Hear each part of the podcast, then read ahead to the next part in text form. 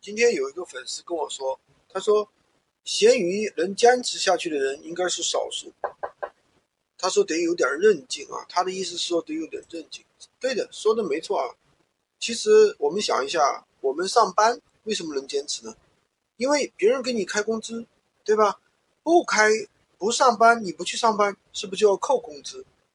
那么咸鱼这个它不是上班，它是一个创业，对吧？所以说它不是说能不能坚持，你能不能坚持，而是说低成本小投资的创业你能不能坚持？比如说你去创业，一下子投了五十万，你肯定能坚持，对吧？比如说你做闲鱼，那你一下子投了十万，开了个工作室，整了一百台手机，你说你能不能坚持？你肯定能坚持，再怎么也要坚持半年啊，对不对？那比如说，那有很多人，对吧？到我们工作室来，我给他开着工资，让他去做，他肯定会能做得很好啊。如果他不好好做，我就开掉他呀，对不对？那么很多人做闲鱼为什么做不好呢？三天打鱼两天晒网，做做的又不做了，对不对？又换去别的项目。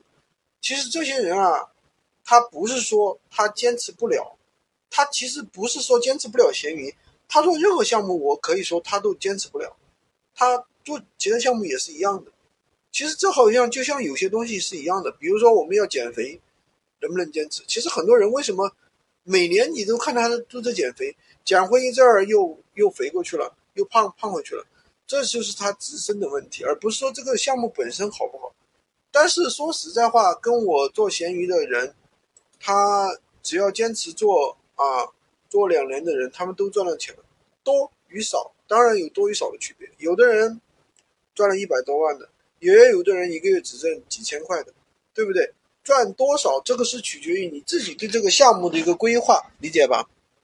好吧，今天就跟大家分享这么多。